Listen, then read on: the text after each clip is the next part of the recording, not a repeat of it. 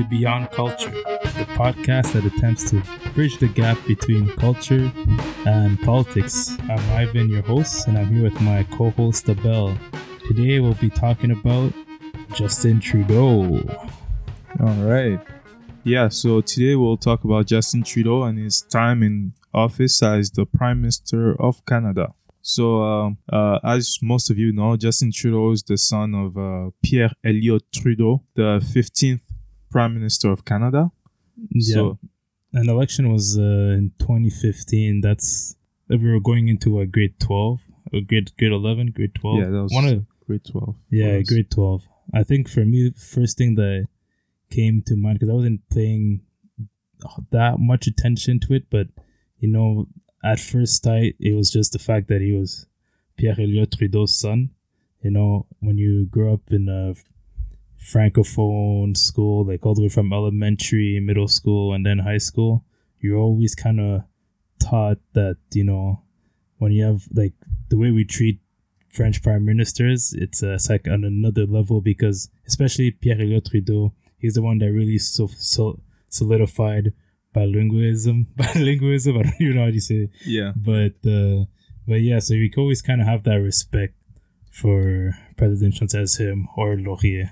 Or, Yeah, for sure. Like being the son of a prime minister, you know, it just gives you that uh, clout, you know. yeah.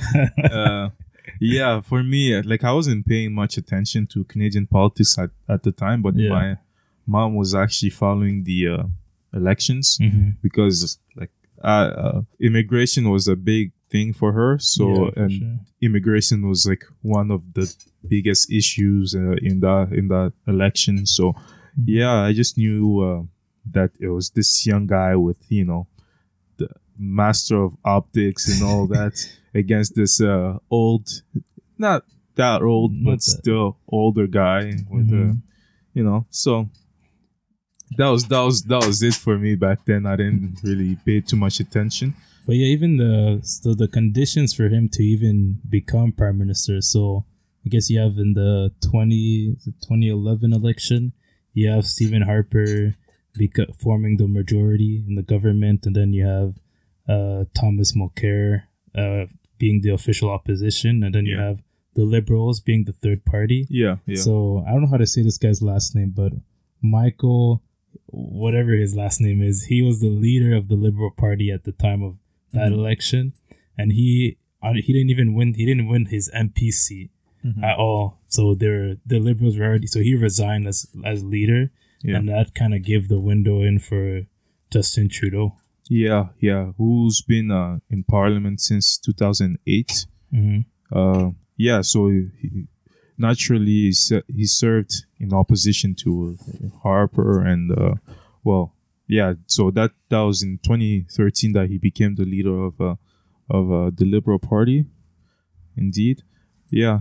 Um, yeah, it was quite the election for him, especially uh, coming from since the Liberals weren't even the uh, official opposition party in, in the parliament, so they they jumped they jumped from being the third party to to uh, Yeah, they won. having the majority. I think that that seat gain was probably one of the largest in history of all of all of any any party per se. What for those who don't know how uh, like the election works is in Canada you elect MPs and whichever so to be the majority at one point during Stephen Harper's time it was the the total number of uh, seats in the House of Commons was around 300 303 or so yeah 303 and then moving on to when justin trudeau came into place it became 338 because they completely reformed the the region. So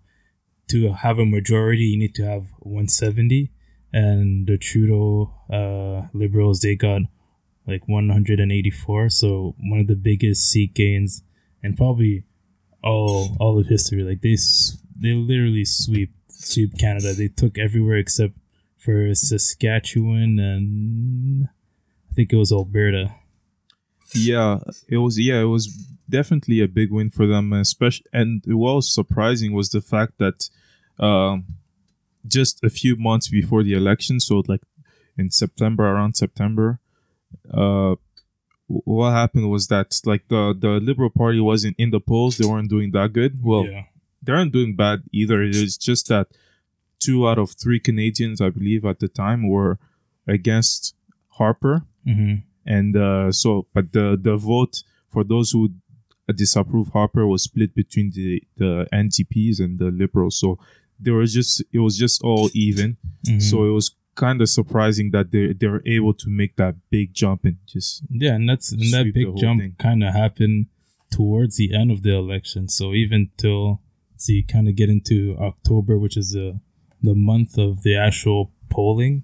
I mean, for like people going to the polls. So even there at that point, they were kind of still neck and neck in terms of polls, and then towards the final final few weeks, the Liberals took over. So even his election, it was it was definitely not incredibly smooth sailing all the way to the top, but you, you do he did start with a big jump start being Pierre Trudeau's son, but I think he definitely put in the work to to be where he's at right now and to win the election. yeah yeah. So um, well, let's talk about his policies and his key policies, whether uh, campaign were campaign uh, promises or whatever he's been trying to focus on uh, as as the prime minister. Yeah, Uh, because even so, like the conversation I'd say that I'd have about Justin Trudeau has most of them has have been pretty surface levels. Like you'll ask somebody, like you'll just talk, hey man, they'll be like, man, what do you think about Justin Trudeau? They'll be like, they either they'll either say like, man, that guy's that guy's terrible, man, um, and you'd be like, why is he terrible? Man, you didn't see the um, that India trip? He's like, what? And you'd be like, what happened in that India trip? Man, you know what happened in the Yeah, India yeah. trip. and and even a lot of supports that he gets, it's just for the surface level things, such as Mhm. the you know going to the uh you know the gay parade or Yeah. whatever. You know he like he is one of those politicians who you you a lot of people will hate him or love him just because of like surface level things. It's not Mhm. just it's not really about the policies. It'll just be about how like how he uh he's he's he's portrayed in the media. You know. Yeah, he's definitely out. If say one thing about Justin Trudeau, he is the master of optics. He knows he knows where to be, where to be, and make sure the cameras are on so that he looks that he looks good. And I think that has served them well to some point, but also you can see in moments where like the camera's on and it's just not something you want to be on camera. Yeah. yeah. So uh, now we I guess we could get into the economy. So I think Justin Trudeau's one of his main thing was trying to balance um balance the budget by 2019. So his uh, as you famously will know if you followed the election, his um, Bill Morneau oh, and Justin Trudeau were saying that they would keep a modest deficit within for the first two two three years, a modest deficit of ten million dollars, and then by uh, 2019 there would be it would be in a one billion surplus.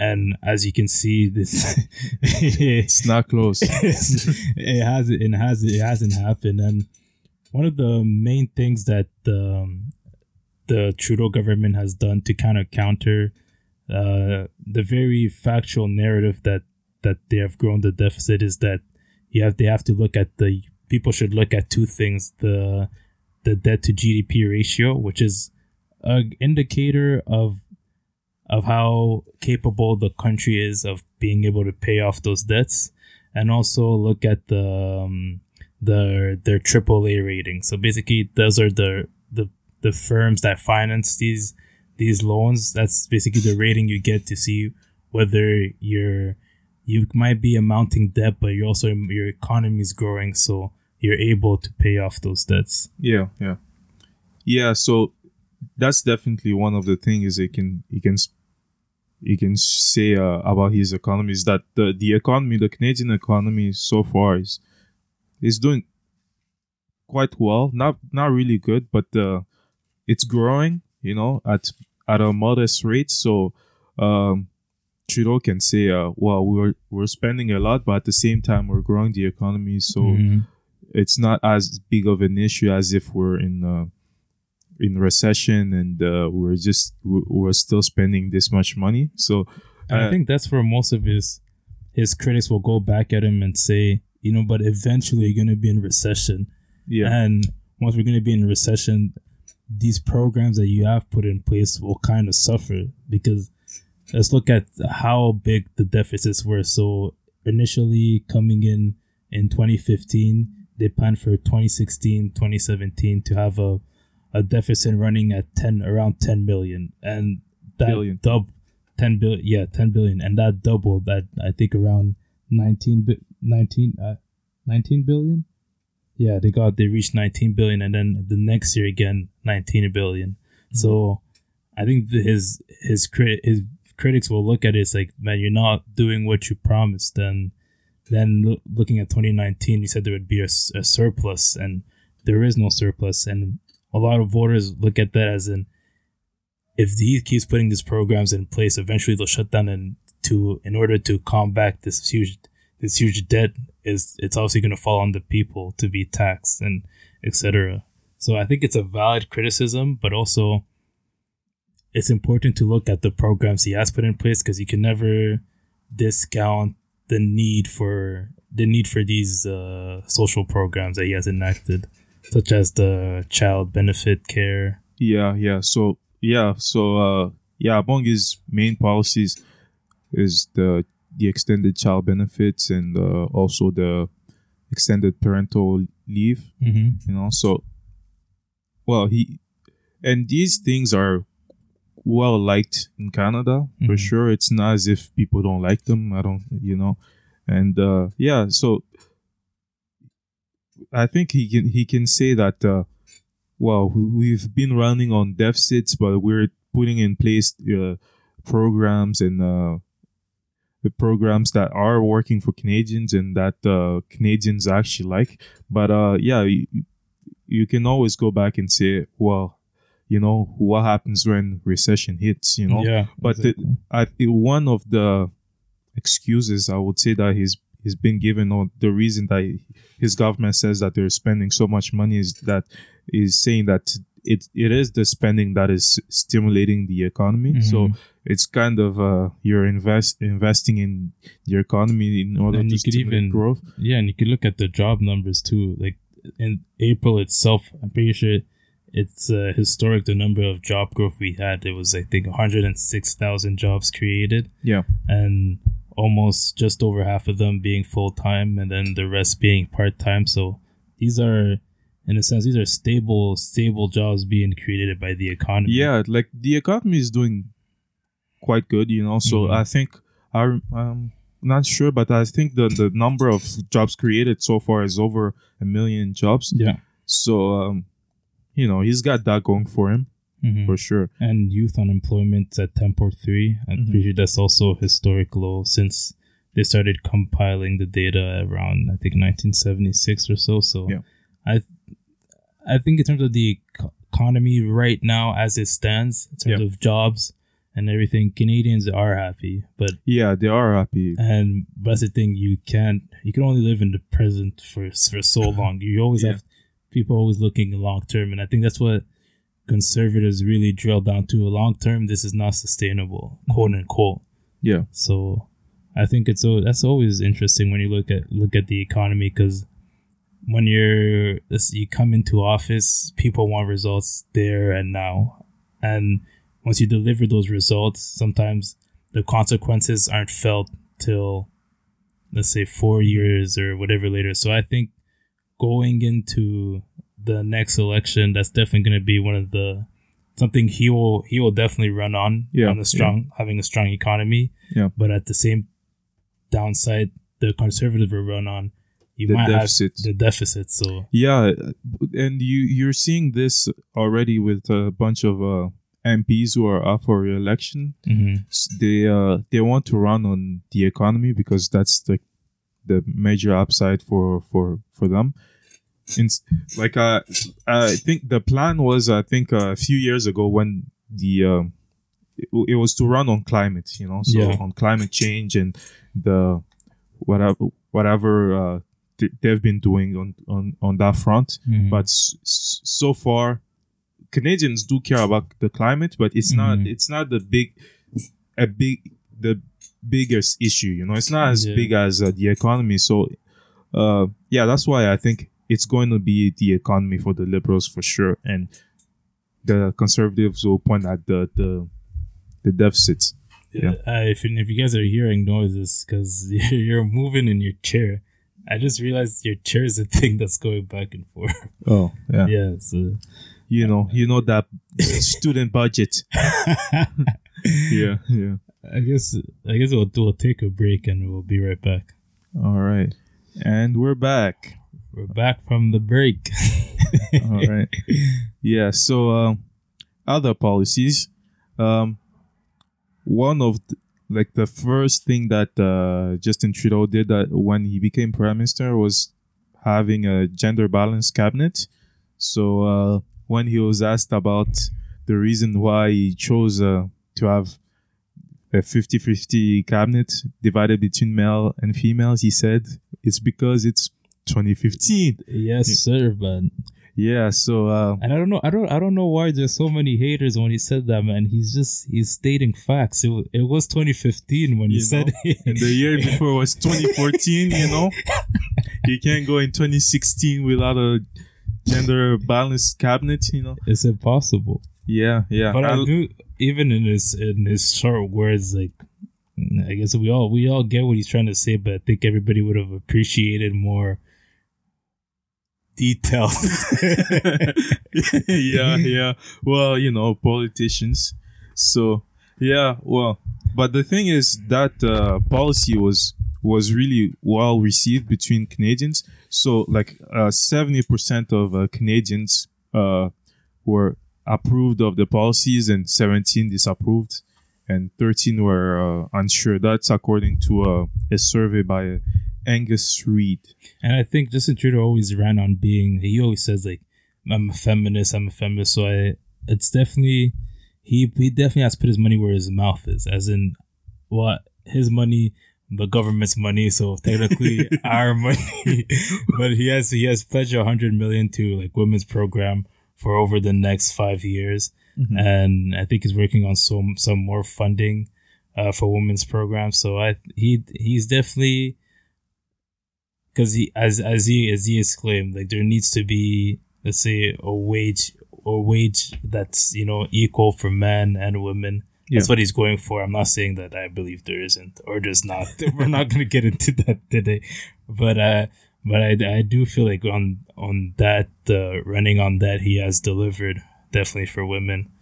Yeah, well, um, there are critics, you know, feminist critics of uh, his policies. They would say that he hasn't gone far enough. Far enough. So, Mhm. like, uh, the most, I would say, the one of the most popular criticism is the issue with uh, indigenous women because yeah you always hear about indigenous women disappearing and uh, every like other day you know so um a lot of people say that he hasn't done enough on that front so that's also a uh, feminist issue yeah Yeah, for sure. And even on the um, Indigenous women running, he's like he officially launched the public inquiry into this, the the missing.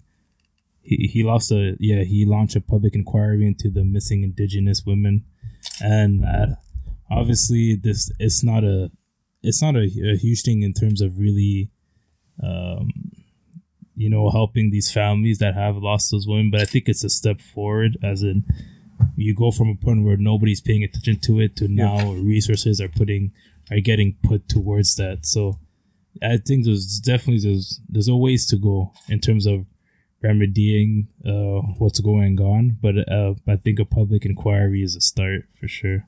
yeah yeah well i think we'll hear a lot more about that in the elections especially coming from the N, uh, ndps So, yeah, another issue was uh, another policy that is implemented is the legalization of marijuana. marijuana.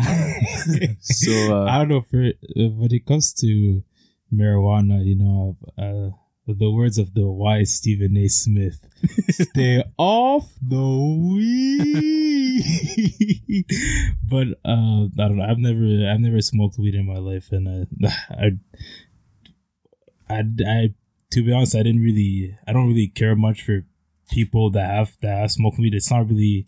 I wasn't opposed to this, to this, and I think a lot of us aren't really opposed per se to people smoking weed. I think it was it's maybe the effects of it as in maybe impaired driving or etc. But I do think he, he ran on that and the young people came out to vote for him on that and he delivered. Yeah, sure. he did deliver and well well the thing is um I, w- I am for the legalization of cannabis. I think it's just absurd to have people going to in prison for smoking weed and ruining lives of young people and even older people who just smoke weed, you know, when we have uh, substances such as alcohol and other things that are much more dangerous, mm-hmm. you know. So um, that was a good thing. Although at the beginning there was some hiccups in terms of the logistics of it all, and there like there was in terms also of uh, cannabis stores uh, opening up. I think there was there's kind of a miscommunication there, and even the release of uh, the people receiving pardons for drug possession charges, like yeah, it hasn't been really clear cut, and it's not until the government release, uh, well, they're trying to release Bill C ninety three, which would waive the fee for a part. So even to receive a pardon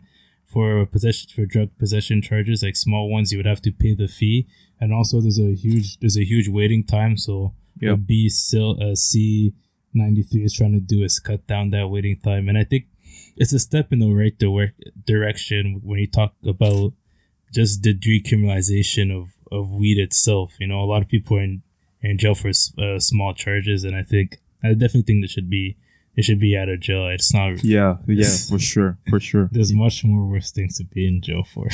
yeah, and than carrying weed. Yeah. So and um, yeah, another issue is uh, the Syrian refugee crisis. Yeah, even with, with, when it came to the Syrian refugee crisis, I said when uh, starting from even all the way up down to 2011, it's been it's always in terms of ongoing ongoing issue. So going into the election of 2015, I I think that was that was one of the hot topics that needed to be addressed for sure. Yeah. So, well, what Trudeau wanted to do was uh, he promised to increase the number of uh, refugees that were going to be welcomed in Canada. I think from uh, somewhere between ten thousand to twenty five thousand yeah. in the in his first year, and he he he did that. But there's also there's always criticism. The uh, one of the criticism was that they didn't plan accordingly. So yeah. it's not it's not about the numbers of refugees that he welcomed, but mostly about the how it was handled, the logistics, and uh, because the for some refugees, the wait time was long, and uh, what the government was doing was they were renting a few like apartments and uh, motels and whatnot, whatever, whatever they can to to be able to to accommodate the refugees who are going to arrive. But what would happen is the refugee will stay on on the wait list for a while, and mm-hmm. then in the meantime, the government will still be paying for the rent of uh, say the, the apartment when the refugee didn't come in for like three four months mm-hmm. you know so there's there was that like uh and even logistics for sure yeah even the logistics of even them finding a job because mostly it would obviously be the for a lot of these families is the male that's going to go to work and from the there's been a census like from 2016 that was just released about the employment numbers for males and for the for the males in the families it's like at 55 percent of, of them are actually employed, Unemployed? so are employed. So oh. there is definitely um, it it was a great thing to even have them come in the country. But now that they're in the country, I think it, it was also yeah you, you have to integrate them exactly quickly enough. Yeah, there was also an issue about the kids who are going to school, so a lot of them were just speaking Arabic, and you had a bunch of schools that they were attending that didn't even have. Uh, someone who can speak Arabic, someone who can translate what what the teacher is saying, you know. So yeah, that was that was that was an issue for sure. Well, and I do commend the fact that because he did pull out of the um, of uh, taking part in airstrikes in Syria. Yeah. which I I commend because it's not that he completely went away in terms of like turned a blind eye on the region. He did decide that you know we're gonna give aid to the country in terms of humanitarian aid and Yeah. bringing in. I'm not sure if it was the most, but I'm- think it was the most number of refugees into the country. So I think that was a, that was a very important thing to do if you're definitely gonna pull out in terms of military action in Syria. Yeah, well, another thing, um, immigration, in on the immigration debate was uh like the citizenship reform that he did. So he, uh, well, what he did was uh, was that uh, terrorists who uh, were identified that they want to fight for, say, ISIS or another group Mhm. overseas, could not have their citizenship stripped away from them after uh, coming back. So um yeah, that was that was definitely controversial. I remember in the debates with uh, Stephen Harper when he was uh I think Justin Trudeau had that famous line, a Canadian is a Canadian is a Canadian. You know? So yeah, that was that was definitely controversial and it still is I we often have uh conversations about Yeah. this. I remember just uh, like 2 weeks ago we're in a restaurant I'm I'm we're we're it talking about this. when it comes to that situation, I'm always I'm always on the border be simply because I always felt that when the when a citizen goes over and decides to commit treason against his country and the country in where they're committing treason, they've committed that treason. Let's say in this case, we're talking about Syria, somebody joining ISIS and going to fight for ISIS. I think, in terms of the pecking order in in where they're where they're being criminalized, I do feel like the option, the priority should come to the Syrian government first because they they came into effectively came into your country, took over and killed your civilians. So I do, th- so I've always of the mind that I'm always always of the mind that the Syrian the Syrian government, I know whatever criticism you want to give about them, and the Syrian people deserve to see justice Yeah. in front of their eyes. You know, because yeah, it's their the home that was in taken. Syria is that so the government is not really on the side of the people. You know, most Mhm. of the killings, like a lot of the killings carried out on the civilians, is coming from the government. So if you're looking for justice, you're not gonna bring that that terrorist uh, in the uh, like in the hands of the government. Let's say because it's not the government is not really representing the people at this at this moment in time. But I understand your point. But I I, I still think that if a Canadian became a terrorist and went to fight overseas for ISIS or another group, that Canadian should be brought back in Canada as a Canadian and prosecuted for his or her crimes as a Canadian. And then if there are international crimes or whatever, you can you, you can put them in front of uh, the international community and uh, prosecute them for those crimes. But they're still a Canadian and they should be prosecuted as a Canadian. I, I, I think they, I think that I don't mind them obviously being prosecuted as a Canadian, but I think in in terms of international crimes that comes first because I think the people need when you when you go overseas and you you know displace people from their own house as Yeah. much as you want to say like it is it is a fact the Syrian government has carried out you know atrocities in within its borders, but I do think there's in terms of the people seeing seeing justice, whether it's the international community first or whatnot, I do think they're still Canadians, but I I think just for the just for the people just for the people there, you know, I think they deserve to see whatever whatever justice might look like firsthand. I think they still deserve to see that because I, yeah, I don't they- think yeah, they're sure. not. There's no. There's, they don't have any love for these for for these ISIS fighters that came to their home Yeah. and displaced them. So obviously, don't revoke their Canadian citizenship, but um, Yeah, I think Canadian. I think in terms of just quality of just their their overall quality of like their imprisonment or whatever, I do feel that the Syrian government would be more suited in giving them what the people would would rather see than them just because for a- for a lot of people it'd just be like okay he just came into Syria took over uh, the dis- displaced me and just ran back home to Mhm. the cush Canadian life. Obviously, they're not coming back to Canada, and they're not going to be living, you know, in a mansion or anything. But I think, in terms of international laws come first, and then you bring, and then you could prosecute them as Canadians. Whatever, whatever, yeah, whatever happens for those crimes, for war crimes, I think the uh, International Court of Justice is probably better suited for those crimes. Although, you know, Western countries don't give a lot of power to uh, to the International Court of Justice, especially the United States. They Mhm. don't recognize. They don't even recognize it, and uh, they basically just give immunity to their soldiers who uh, carry out, you know, like war crimes Yeah. you know, overseas.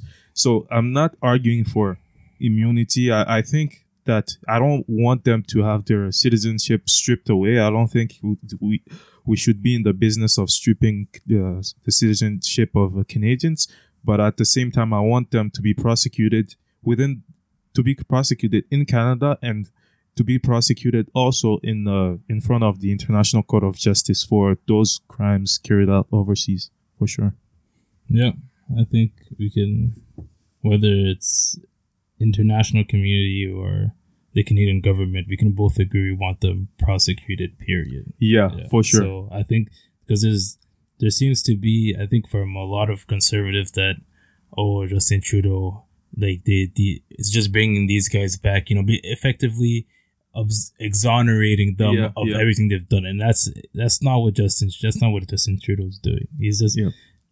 you know basically holding up the constitution that these are these are these are people of these are Canadian people yeah, and you can't just revoke their Canadian citizenship. And them coming back, it's not like they're coming back and then throwing. They're going to be thrown onto the seat. They're mm-hmm. coming back to be prosecuted, and I think we could you could disagree or agree on where they should be prosecuted, but I think you you can't deny the fact that at the end of the day uh, they're Canadians. yeah. At the end of it, it's it feels to me that it's a bit cowardly to when you have a Canadian citizen who goes uh, overseas and commits crime, and the first thing you do as a Canadian state, you're like, okay, this guy is not part of our society because you know you have to accept that Canadians can also commit terrible crimes and they have to be prosecuted. You can't just say because this person was, uh, you know, he went overseas, therefore he cannot he cannot be a Canadian. You know, I think it's kind of a,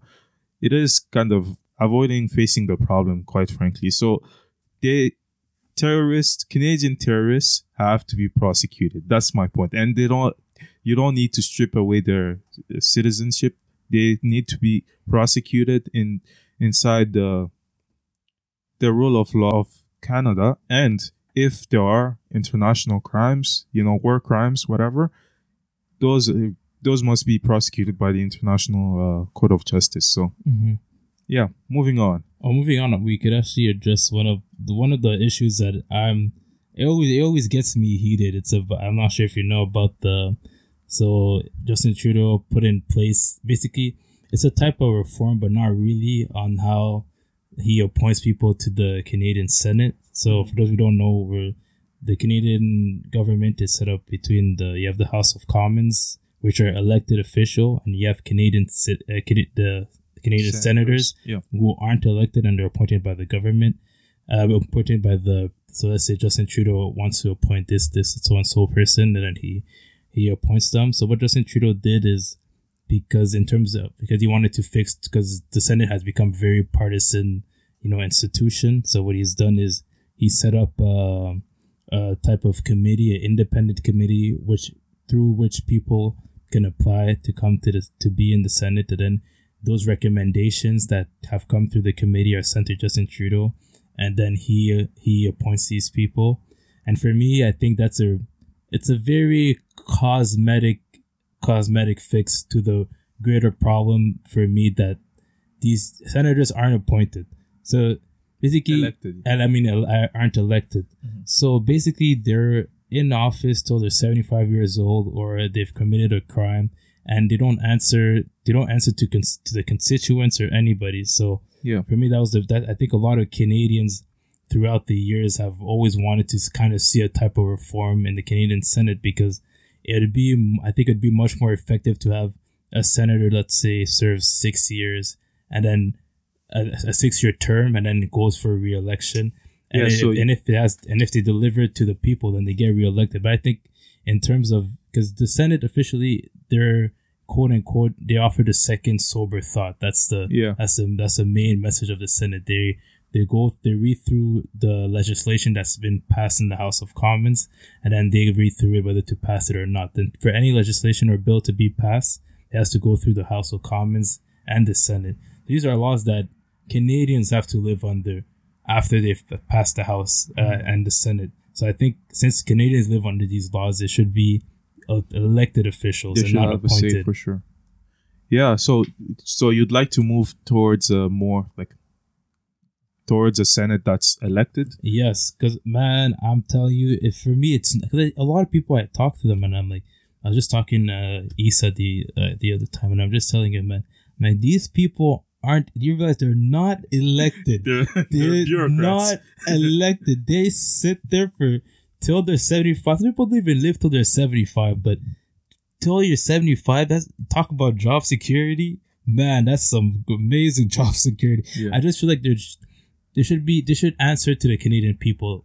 Because if because even with this uh this uh committee that Justin Trudeau has put in place, the senators that now sit in the Senate are under the they're branded as ISG, basically uh, independent Senate group.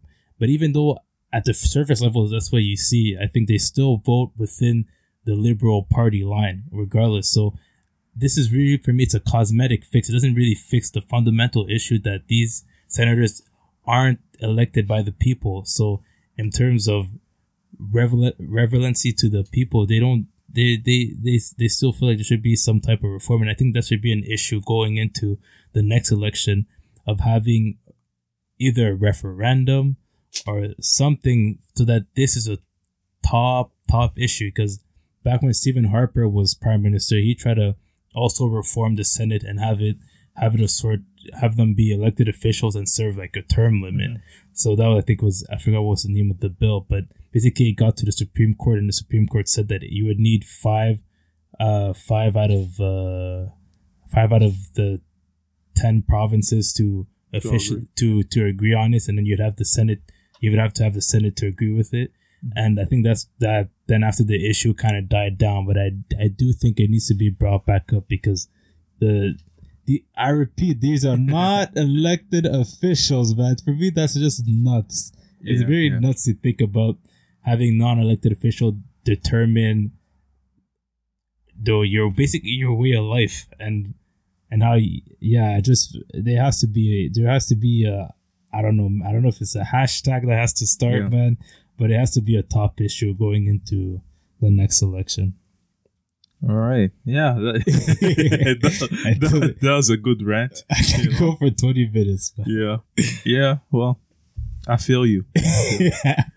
Yeah. So, uh, yeah, moving on.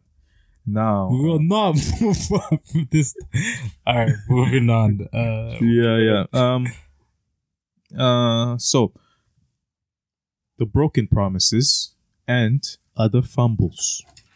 Fumbles all right so Uh, the first one, uh, the India trip. Yeah, the India trip. Um, I think the the first the first thing that comes to mind when I think about the India trip was those pictures I saw. Yeah, he was yeah. wearing like the the thing. And to me, honestly, when I first read about the India trip, I just looked at those pictures. I'm like, all right, whatever. And then Yeah, I, I just just didn't care. I, I literally did not care. I'm Yeah, like, yeah. it's whatever. But upon doing research, like we found out that man, there's it, it goes deeper than pictures. Yeah, it goes deeper. Um, uh, well, the gist of it is that uh, the his government, Justin Trudeau, uh, invited a controversial uh, figure, a controversial Indian figure, who's a separatist in in India, and uh, he kind of is a criminal. He tried to kill a politician, an Indian politician. So uh, that didn't go quite well. But the thing is, uh, as soon as Trudeau found out, they uh, rescinded his invitation, but still, you know, nothing dies. The, the internet lives forever, you know. Well, yeah, that was that was that was it. You know. And that's the it, that's it for ethics. Thank you. Nah, um, there's uh, even actually at the beginning of his uh, of his of his of him being prime minister, there was an ethics investigation because he took it. He went to the private island of the of the uh, Aga Khan, uh, Aga Khan the fourth, Aga Khan the fourth, I believe. He went to his private island, took his private jets, and it's it's it's only important because the Aga Khan Foundation itself um, asked money asked money from the government, you know, in terms of donations, right? So, uh, the ethics commissioner Mary Dawson did an inquiry on this and then found that Justin Trudeau broke four provisions in the conflict of interest uh, statute. Yeah. And he's the first ever prime minister to break federal statutes, which is very, I don't know if it's surprising to hear or not, but I think in terms of severity, it's not really in like, it's not it's not it's not much criminal severity because I, I don't I, I don't know if he got a fine or anything, but he's obviously not in jail. But it was just more it's just more political ammo for the yeah, yeah. conservatives to use. Yeah, it's you know it's it's not something to be taken lightly for sure. Mm-hmm. Um, yeah, he's uh he's got a problem with ethics, you know. Clearly.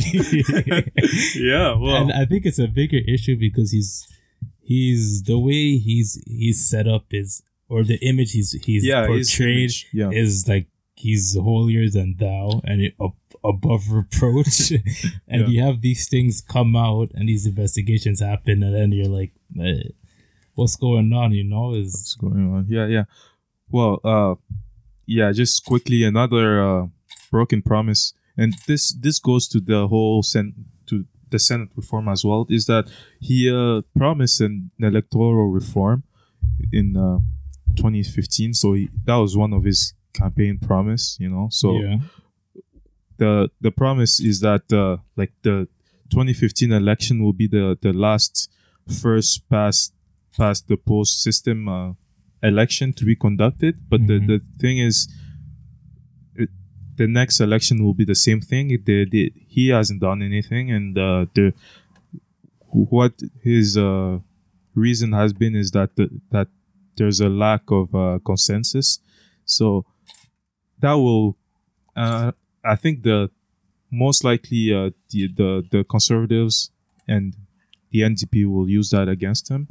But uh, the thing is, he's been he hasn't been bad in in uh, like taking like doing what he said he was going to do. There's this site uh, called Trudeau Meter. Trudeau Meter. Yeah, it's just Trudeau Meter uh, dot. Yeah, just Google Trudeau Meter. So it's it basically tracks all his promises and uh, which ones are achieved, which ones are broken, which ones are in progress, and which ones are started. So uh, achieved are and it's non-partisan and it's non-partisan it's you know it's coming from uh, you know trusted sources. trusted sources an independent group you know? Yeah. But well well you never know. But the thing is uh he's arch- he's achieved uh he's achieved 42% of uh his promises so that's 97 out of 2000 i mean 231 uh, 57 are in progress, so that's like 25%. Yeah. He has not started uh, 14 and he's broken 19. So uh, let me give you an example of uh, of some of a promise that is broken. He said that the the federal debt debt to GDP ratio would 20, uh, 2015 2016 would be uh, down to around 31%, but that hasn't been the case. Uh, right now it's at around, I think, 32. 32? 32. Yeah, and he, well, there's, he said, well, that's the, on the economy, so there's all the, the, the debt and the, mm-hmm.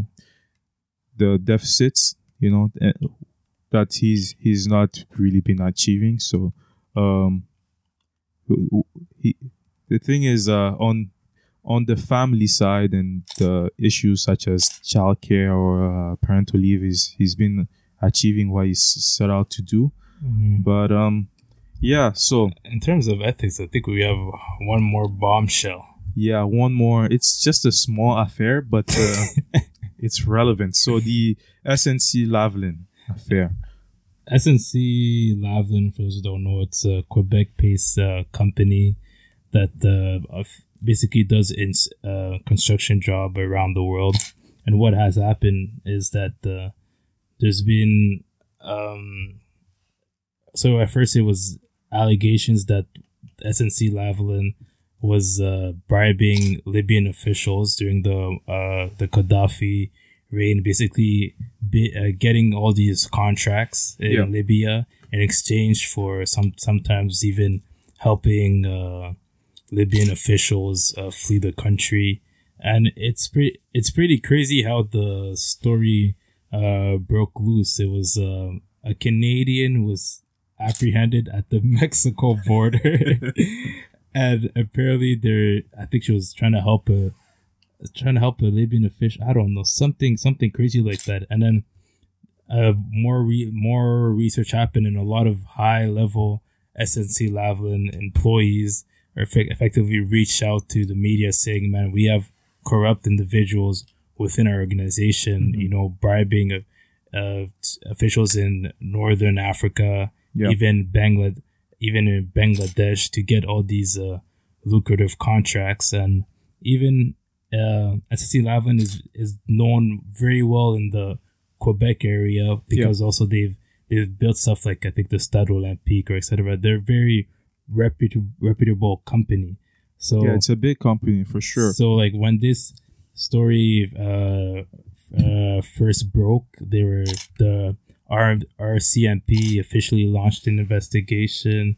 I believe it was in 20, 2015. They first laid charges against SNC Lavalin, the SNC Lavalin Group Incorporation, and then SNC Lavalin International. So both of them, they are they there were charges under the Corruption and Foreign Public uh, Officials Act, and the main I, I guess the main thing that ties Justin Trudeau into this is that uh, basically the SNC Lavalin wanted to have um, a deferred prosecution agreement, so uh, basically they would they would they wouldn't have to um how do you say this? They wouldn't have to ag- let's say agree to wrongdoing.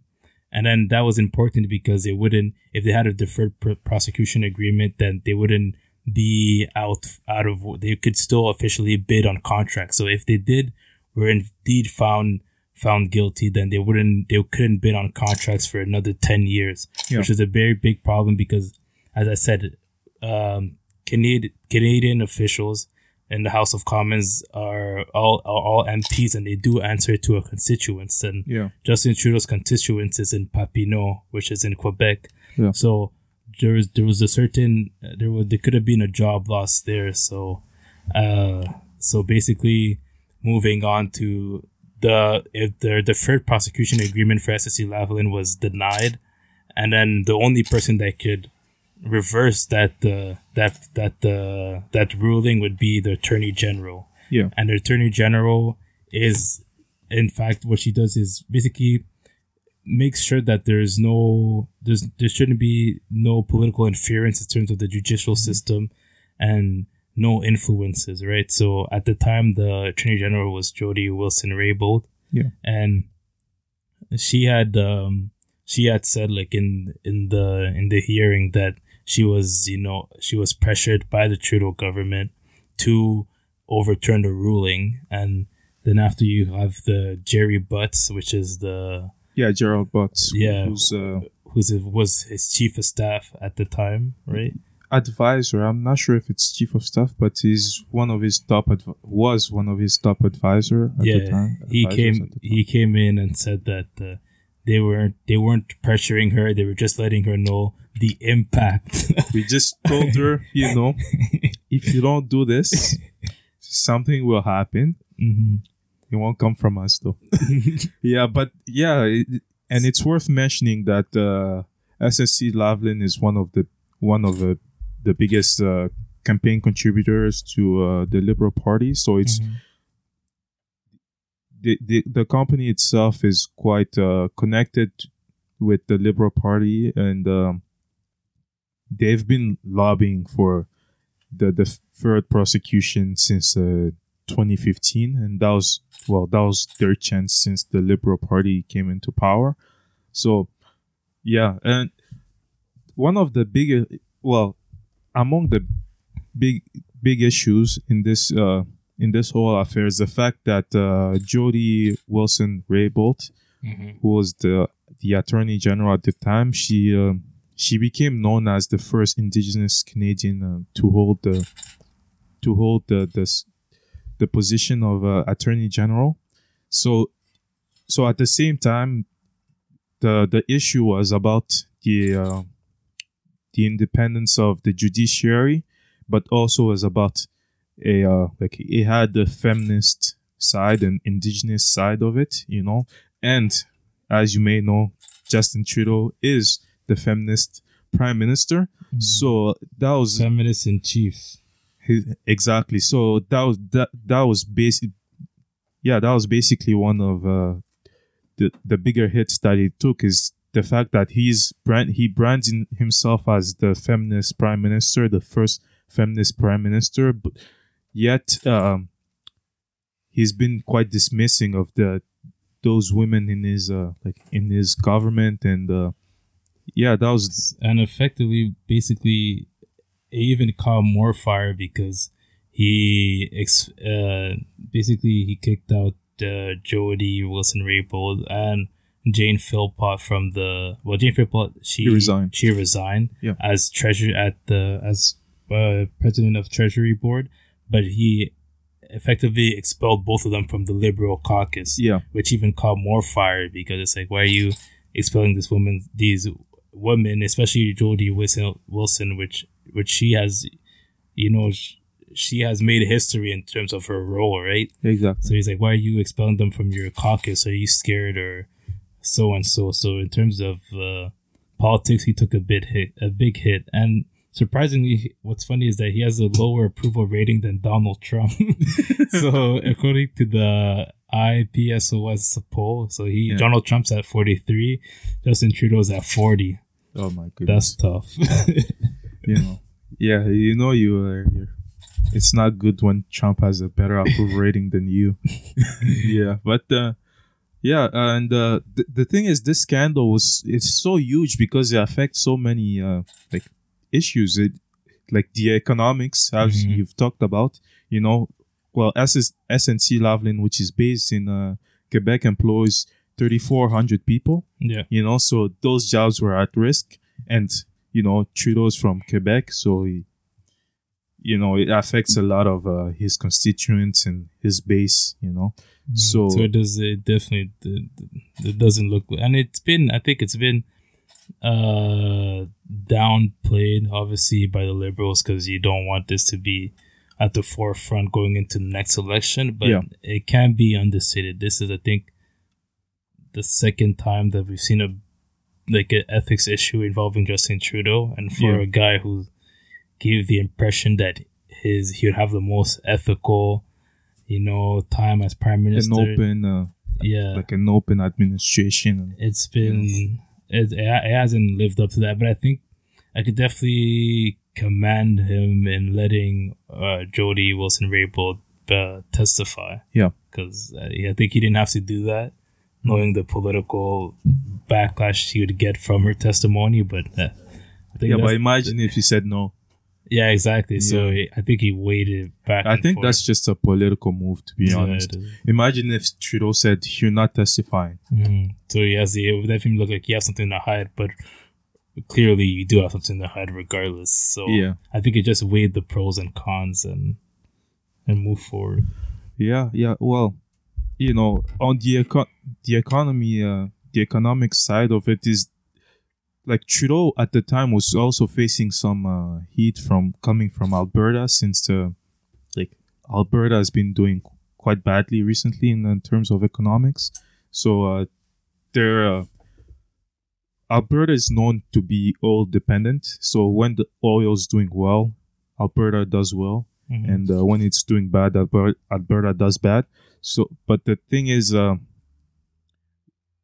recently oil hasn't been doing that bad. But the problem is that there aren't enough pipelines to uh, to transport oil coming from Alberta to go to other markets. So going especially to the U.S. Mhm. and uh, that's why you have uh, like you have this uh, issue with the pipeline, the Key- Keystone pipeline, I believe, you know, and uh, so at the time Trudeau wanted to the economics to be back on his side, you know. So Yeah.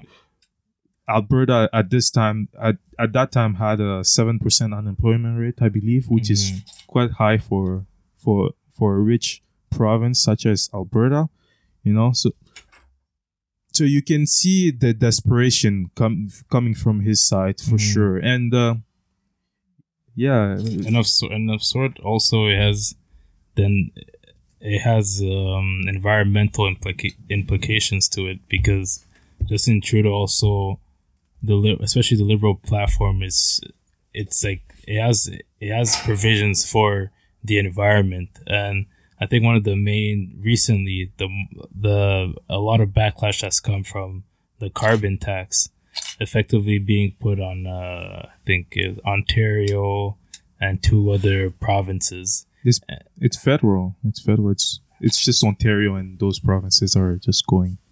No, no, no, no, because because Justin Trudeau, effective with, with the what the carbon tax does is he, there was a deadline in terms of you setting your own cap system on Yeah. on carb on carbon, and then the the Ontario and two other provinces they opted opted out of it completely. So effectively, they were left with the carb.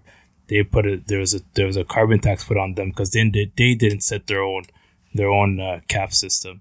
So Yeah. I think that's that has gotten the conservatives have used this as a weapon because effectively when you have obviously a carbon tax, then gas prices go high in terms of because now you have to pay for um, you have to pay extra for um, what the company is effectively putting out, right? So Yeah. I think that's another weapon that's been used, even though the tensions of you know helping the uh, the environment has been there, especially when he attended the Paris Accord, uh, uh, Paris One summit, something. yeah, some- something like that. But I think there's also been some backlash there. And when it comes to the environment, I've, it's whatever, regardless of whatever you want to do, it will never be free. Like it's it's always somebody's always gonna have to pay, and that's what I learned. I learned from like from a really long time ago because I'm like these there's these um externalities. There's, yeah, there's these light bulbs like you can buy. So you can buy the regular light bulbs co- cost you two dollars. Yeah. Or you could buy the eco-friendly light bulbs cost you like ten dollars Yeah. for two. So I think that's when you when you come to the realization that you have you're gonna have to pay more to take care of the environment. Then we can all agree on that. Then I think we can move forward and effectively put in a plan. And I don't think the I think the conservatives have an opportunity to do that, but I don't. I don't see them. Yeah, they haven't- forth a plan. They haven't jumped on that train yet. So Yeah. well the the pipeline that I was that I was talking to uh it's not Keystone, it's uh Trans Mountain. So it's the Trans Mountain expansion. So it's it's currently under review and in, in the courts. So but the thing is on the environment so Justin Trudeau has been able to implement a carbon tax federally. Mm-hmm. So, which means that uh, well, there's a price on carbon. So, it, companies and small businesses have to pay a certain price uh, Mhm. per uh, amount of carbon that's emitted. Mm-hmm. And, and what was in place? What was in place before the carbon tax was a cap and trade. Yeah. So basically, with cap and trade, these businesses would have a cap of of uh, of uh, carbon emissions they could have, Mhm. and let's say you stay under that cap by I don't know how. Uh, doesn't matter how Let's much. five you- percent you stay under that cap, then you can effectively sell that cap to another to another company, company. Yeah, and they could rise their emissions. I don't know about how effective that system that system is, but that's what that's what what, was in place before, and the liberal government yeah. definitely wanted to over. yeah. The well, one of the criticism of uh, cap and trade is that it's it's a lot hard harder to administer compared to uh, just a simple tax. So you, I think even Quebec has uh, a cap and trade initiative that involves Quebec and uh, California, if I'm Mhm. not mistaken. So it, yeah, it's the same thing you said. So if you're a company and let's say you have a, you instead of reaching 100% of your cap, you reach the 95% of the emissions that you're supposed to emit.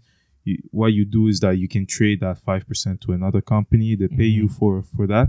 But it's, it's a lot more, uh, like there's more administ- more administration for that, you know? It- Yeah. Whereas a simple tax, everybody knows that I'm admitting if I'm emitting this amount of uh, car- carbon in the air, I have to pay this amount of money. It's just quite simple.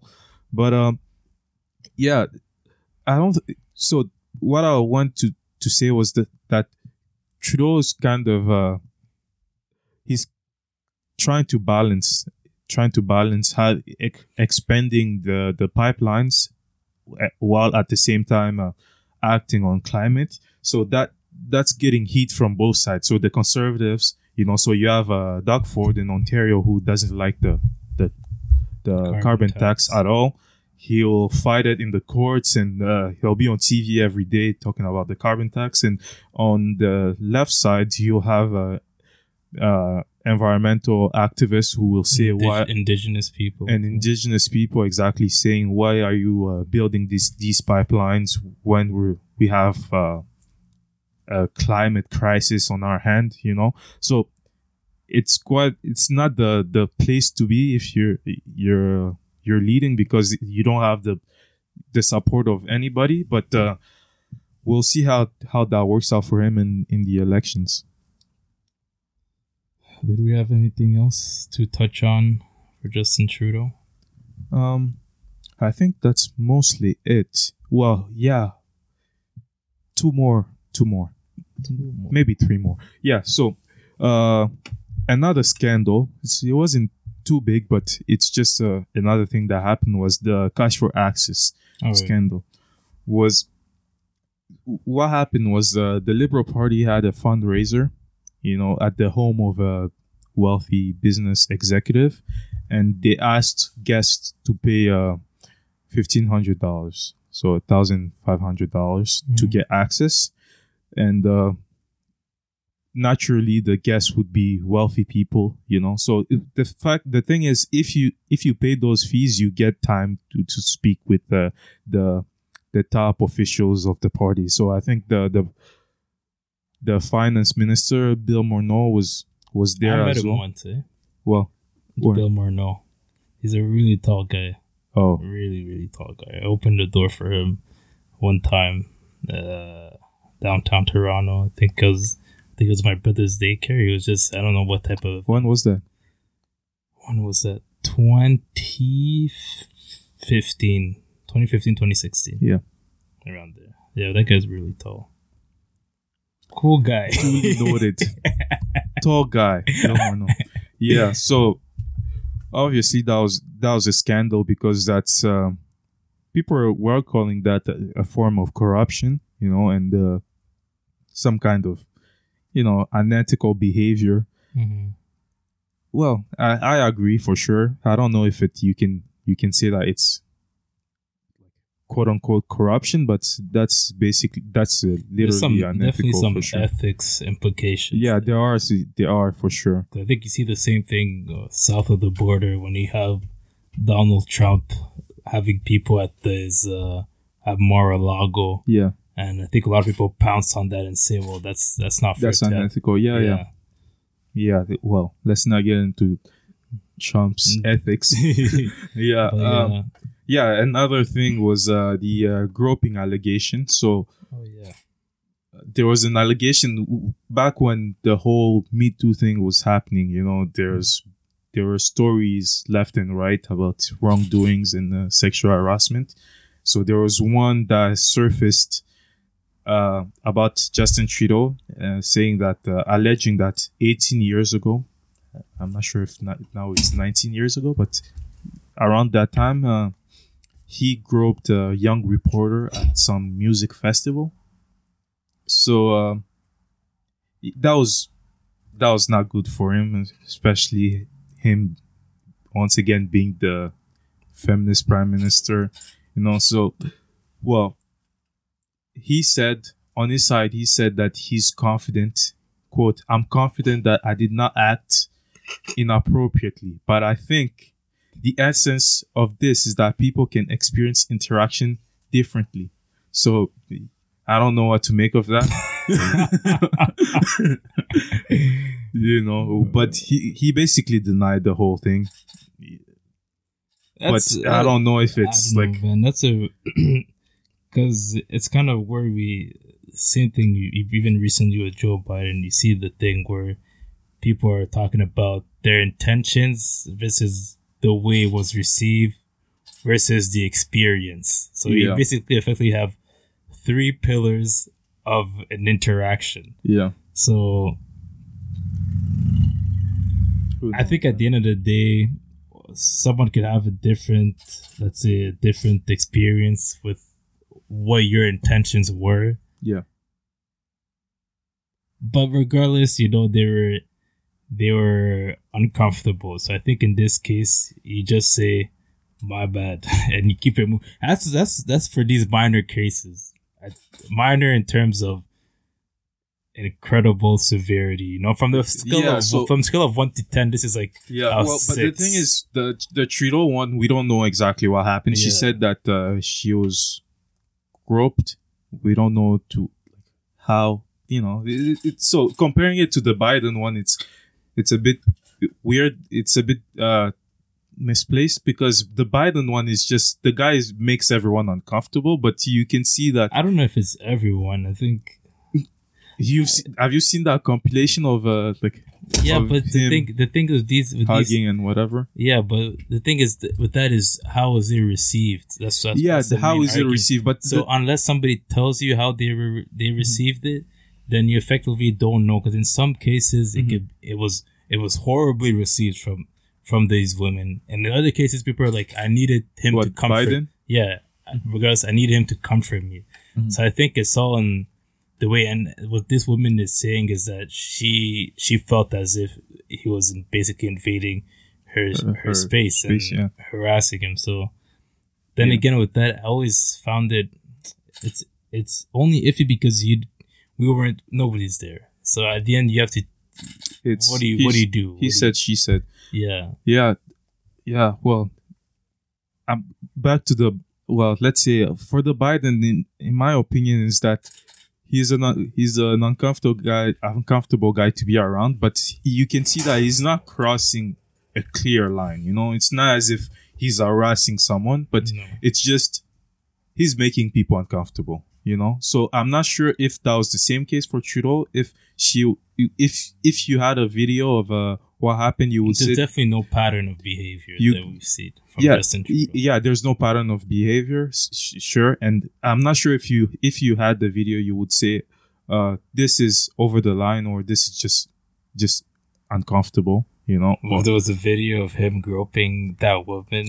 of the interaction. So Okay. you know, for example, in the case of Joe Biden, you you've had videos, you you've Mhm. seen, you can see uh, what these women are talking about. You know, when he's like blowing their ear or whatever. I don't know.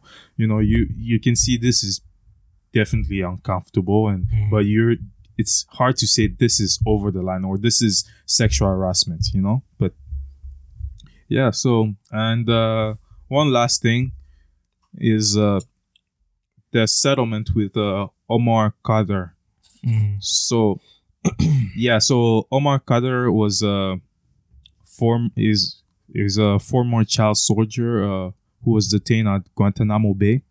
Um, uh, well, the Which government. Obama promised to close a while ago. By the way, well, you know, politicians. yeah, yeah. Well, yeah. So the thing is, Trudeau's government decided to settle uh, for 10.5 million with uh with the guy instead of waiting for the entire case to go through uh, like to go in the courts you know so a lot of people disapproved in according to a poll mm, 50 59% of Canadians disapproved of, of the decision. So it was one of the his most uh, uh, controversial decisions for sure. And he said that it's not because uh, he, he didn't settle because he wanted it just to go away. It was he said that he settled because uh, Canada, you know, acted uh, inappropriately in terms of uh, the prosecution of uh, Omar Khadr Mhm. and uh, how he was treated uh, south of the border. So that that was controversial, uh, and uh, f- for me, I don't think. Well, I don't think it was necessary for him to, you know, to politicize that entire thing. He could he could have just waited for the court to decide, even if the settlement was going to be higher.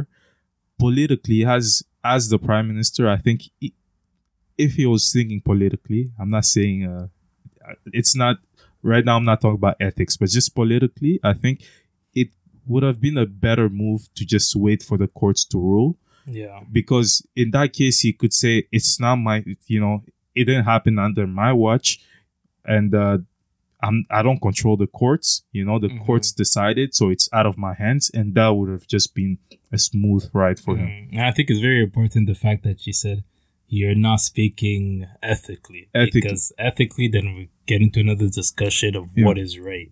What Yeah, was yeah. right to do in that. And I don't know, what would you say was right to do in that? I don't know, man. It was, it was one of those uh, like hard cases Yeah. because maybe I think maybe he probably since Justin Trudeau, you know, he's Mr. Ethics. He probably felt compelled to remedy the situation, and he did, regardless of the political cost. So Yeah, but the problem is, so so his critics were what they said was that uh, the problem is that he didn't trust the Canadian system to to act accordingly. So to to just remedy to that problem. So letting that go to the courts and having the courts dis- decide what's going to happen, what the settlement is going to be, if there is ever going to be one. So in that case there you can you can make an argument that he should have trusted the, the system. Yeah, but uh, he said that he knew that the canadian government at the time was wrong. So that's why he didn't want a higher settlement coming from the courts so he tried he just decided to have a lower settlement and uh, not risk a higher se- settlement you know so acting in the interest of canadians so but i don't know I I think don't even more you can say criticism also came because on top of that, like Omar, I'm not sure if he's a Canadian citizen yet. Probably not, I but he does. he li- is. he He is. is. Yeah, so he does live in Canada. So a lot more people are like, "Man, what's going on here?" yeah On top of the settlement, he's a Canadian citizen. That's Yeah. Once again, as a political move, I think it was a, a bad political move because it brought the attention of uh, of the case to like a national to a lot of people forgot, like, because Omar Yeah, yeah, was living in. yeah he was living while. here Yeah, we didn't. yeah a lot of people didn't think about him he Yeah. wasn't even on top of their heads you know so Yeah. it, yeah I don't think it was it was a wise political move but ethically I, I'm not sure I don't know So, what would you uh, rate Justin Trudeau as a prime minister? Let's say over these three and a half, three, three and a half years or so. Uh, I'll give him like a B something. It's a it's a mixed bag for sure.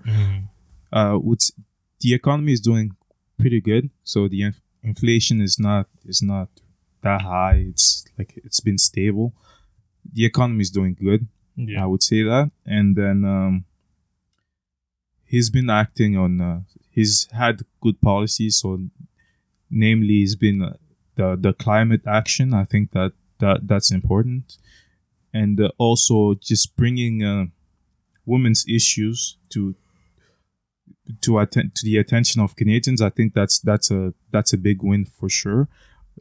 But he needs to get his ethics right. He needs to uh, be more sharp and just uh, you know don't get involved in these stupid things stupid Yeah. affairs you know but the thing is you know one of the issues that's happening in, in canada is that for example the opposition so if you have conservatives on a thing that's pretty like a, a issue that's that has a lot of attention, such as climate change. Conservatives are pretty, I would say they are blowing it until now. Well, they're trying to fix it. Andrew Scheer promised to uh, have a, A climate plan. platform by the end of June, but in the past years they've just been blowing it, and I think that would be a like that would be good if the the conservatives would say, uh, okay, young s- people, we're going to fix the climate. This is our plan, you know.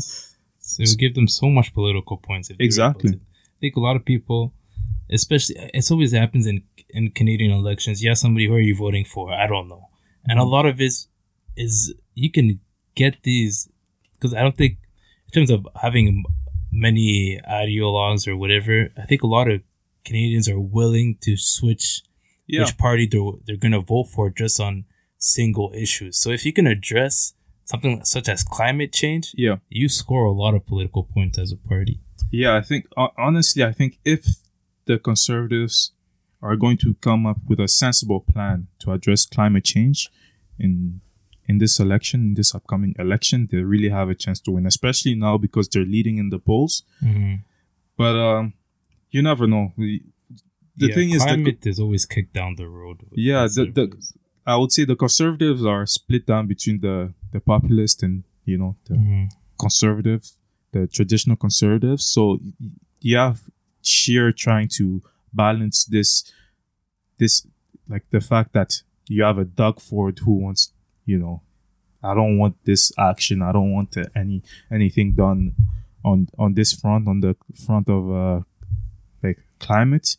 And then you have these more these more sensible uh, conservatives who who think that okay, you know, we have the science, you know, that says that this is a big issue. You Mhm. know, we have to we have to act reasonably in terms of uh, how how much we can spend, how much we can invest in this. So, if conservatives can be uh, can be sensible, I think on climate, they're they they might win the the upcoming election, but I don't know. I can't It guarantee. you remains that to be seen.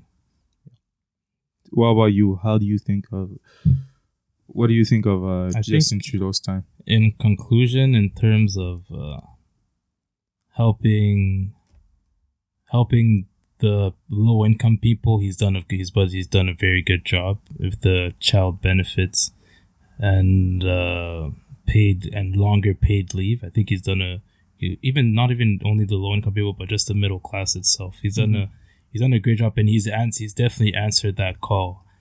But for people who who let's say are are look middle class and yeah or even just simply people that that have that could never really vote liberal and need uh, any ex- need an excuse not to vote liberal i think the ethics kind of clouds some of the good stuff he's done because yeah, when you have a case like SNC Lavalin that comes to comes to the forefront for the for let's say even for for middle class people, right? they look at it they're like, man, this guy just he's just in, he's in the pocket of a large corporation, Yeah.